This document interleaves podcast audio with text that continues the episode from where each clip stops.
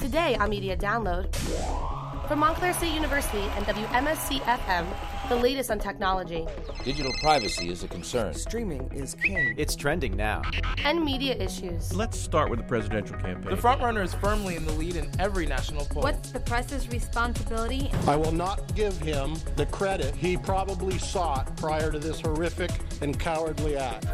And top business headline news. It's online streaming versus Hollywood. Curated by your host, Merrill Brown. Hello and welcome to Media Download. I'm Merrill Brown, Director of the School of Communication and Media at Montclair State University.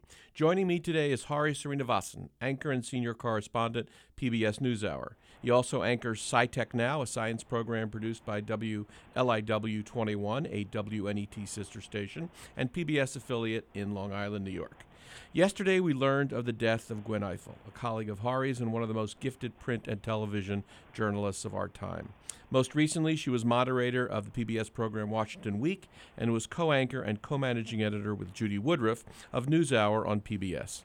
They created the first all female anchor team on a nightly network program. Hari worked with Gwen beginning in 2009 when he became a correspondent for the NewsHour with Jim Lehrer. And three years ago, Hari became anchor for the NewsHour weekend program, launching the program from New York's WNET Lincoln Center studios. He has also been a regular Friday replacement for Ifill. Yesterday, Ser- Sreenivasan wrote of a, quote, difficult day at the NewsHour, describing Ifill as his friend and mentor. Quote, most of us were trying to balance our grief with what we needed to get done today, Hari wrote. Hari Sreenivasan joins us today to talk about Gwen Ifill, to look at her role as an African American woman who broke barriers, and to discuss what we can learn from her life in this very challenging time for journalism. Welcome, Hari. Thanks for having me. So, tell us a little bit about um, Gwen Ifill, your relationship with her, and what she meant to you.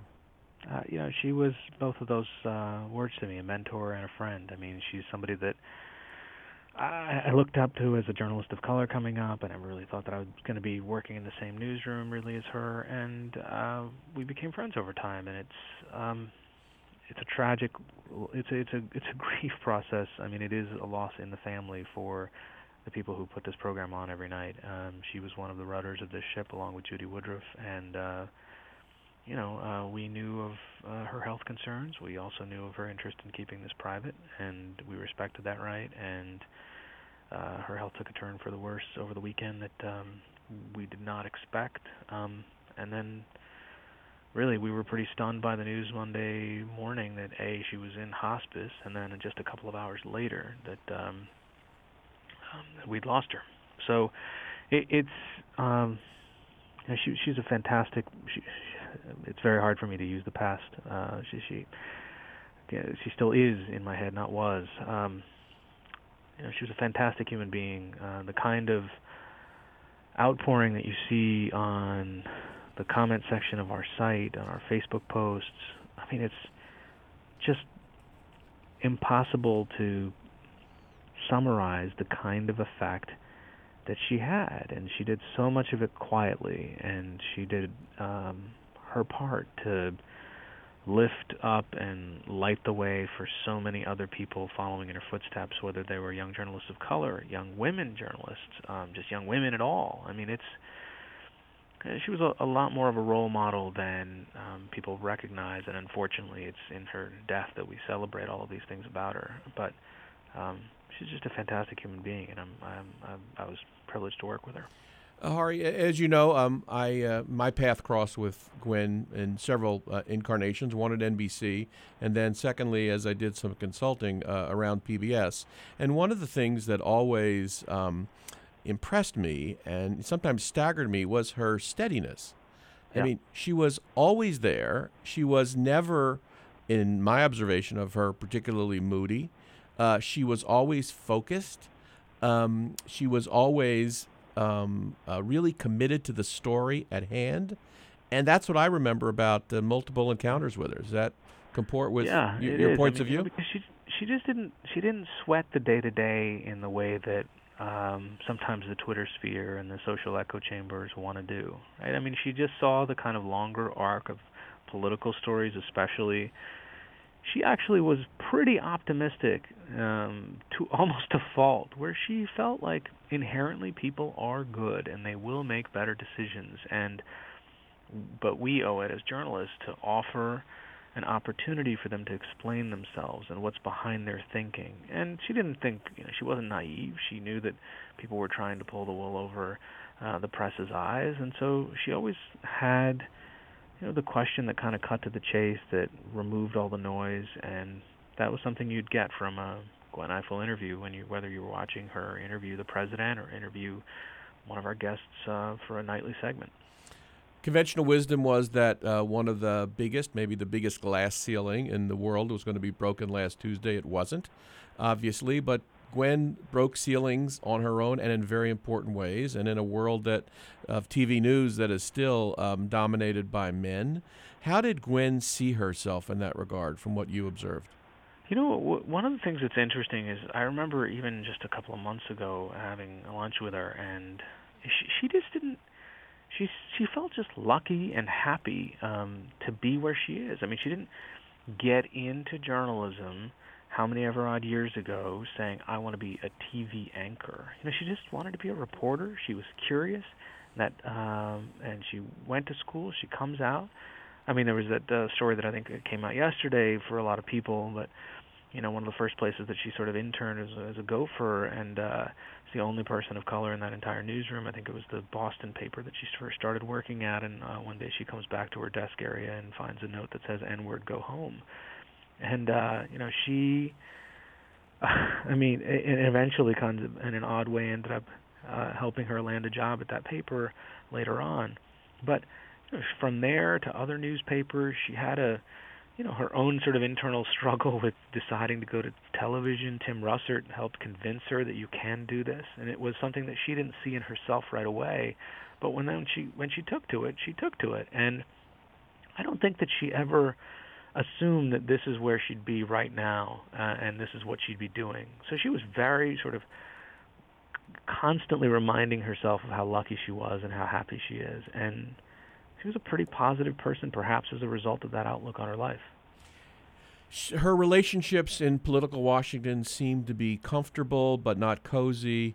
They crossed political lines. I'll remember when she um, uh, moderated either candidate debates in the primary season just last year or vice presidential debates, how warm the handshakes were at the end of those debates, even as her questions were tough and properly so. How did she do that? You know, I think that um, it's, there's an internet term uh, WYSIWYG. What you see is what you get, and Gwen didn't come across um, as someone who had airs about her. I mean, she was as genuine and authentic when you saw her, and when she smiled, it you just knew there wasn't a lie behind it. It was just a beautiful smile, and she, you know, when she reached out and gave somebody a hug, it was just it was just Gwen, and I think that people respected that even on the debate stages and other places. They they knew that they'd get a fair shake, and you know, so you, when you see these tributes kind of pouring in from different sides of the political aisle, you'd start to notice that you know, whether it's Steny Hoyer or John McCain or Paul Ryan, with just picking members of Congress. I mean, frankly, even Donald Trump, and I don't know if it was his staff or what, but it's a nice thing to for him to tweet. And you saw what President Obama. I mean, that was a minute and 11 second long almost eulogy that he delivered at a press conference, and it was quite moving. I mean, it was uh, well written, and it was just pretty amazing to realize that the president of the country is, um, you know, speaking of you so highly. What do you think, or maybe you know, uh, her view was of the tumult that journalism is all about these days? And I'm sure uh, her plea was to stick with traditional values of, you know, verification and such. But where do you think she was as people like you try to figure out what the next generation of journalism look like? I, I think that you know, for example, even uh, Gwen was slow to get the value of Twitter. At first, she's just like, eh, I don't really get it. I don't, I don't know if this is just a place where people are going to tell you about what sandwich they ate. I don't need to be there. You know, and then eventually, when she climbed on, and man, did she! It just was she was engaged and she found uh, you know the people who she wanted to follow and how she could track conversations in real time. She saw this as a tool to get information and access to people that she wouldn't otherwise have, and she saw the value in that. So um, I think you know it, it might have taken some prodding from people like me or who, whatever made her decision. Uh, I'm, I'm happy that she made it. I think for me, what was interesting was is that she was a woman who was open to learning and learning new tools to hone her craft. I mean, she still wrote a column every week, uh, which might be from her print roots, but she was engaged in the broadcast program. She was engaged on Twitter. Um, I think she's, you know, somebody who reminds me that, and I mean, I, and I say this on my own. Look, the the, the more noise there is in your life, the more you value the filter or the screen. I mean, uh, at the end of the day, I have less and less time to go through the 400 different sources of news or information and the mobile alerts and all this stuff. So if I, depending on whether I'm driving uh, or if I'm walking or I'm on a subway or whatever, how am I going to consume my information and who do I trust to get it to me?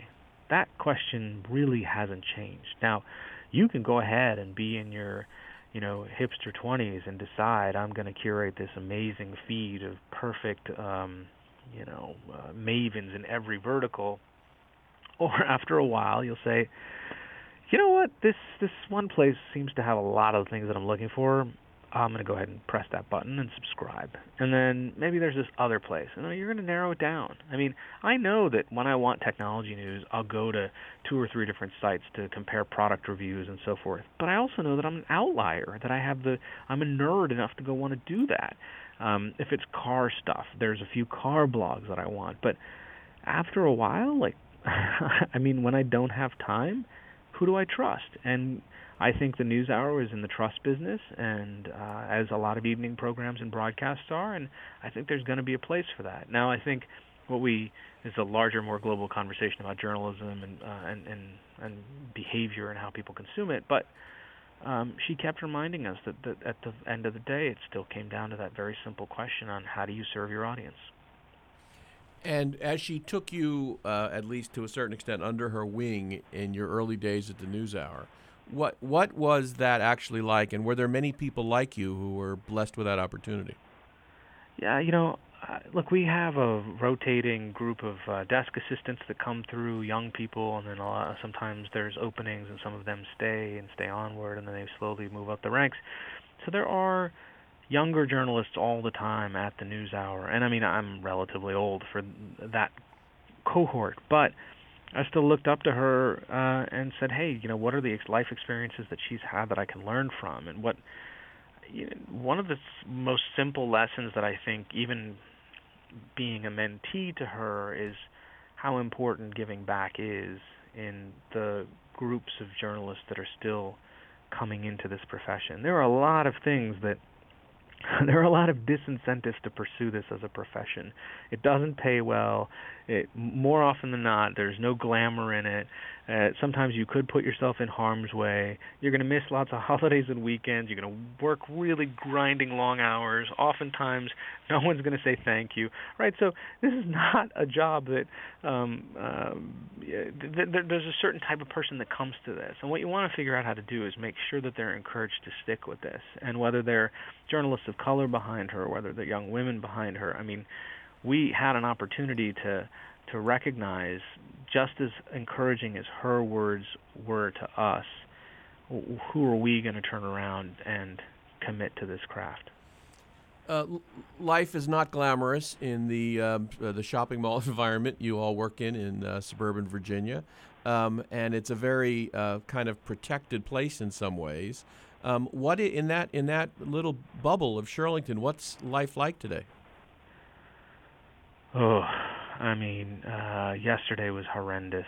Uh, we, I mean, there was just weeping in different corners and different places at any given time, and it was just normal. You were just walking through uh, a zone that people were just shell shocked and in grief. This morning, even the morning meeting was really, really difficult. Um, just going over last night's program, which is what we do every day, and you know, while we were handing out the kudos to the people who got, I mean, this whole place mobilized. And again, this was not an obituary that we had written. We were not anywhere close to this. This was not a news organization that had prepared for this moment this soon.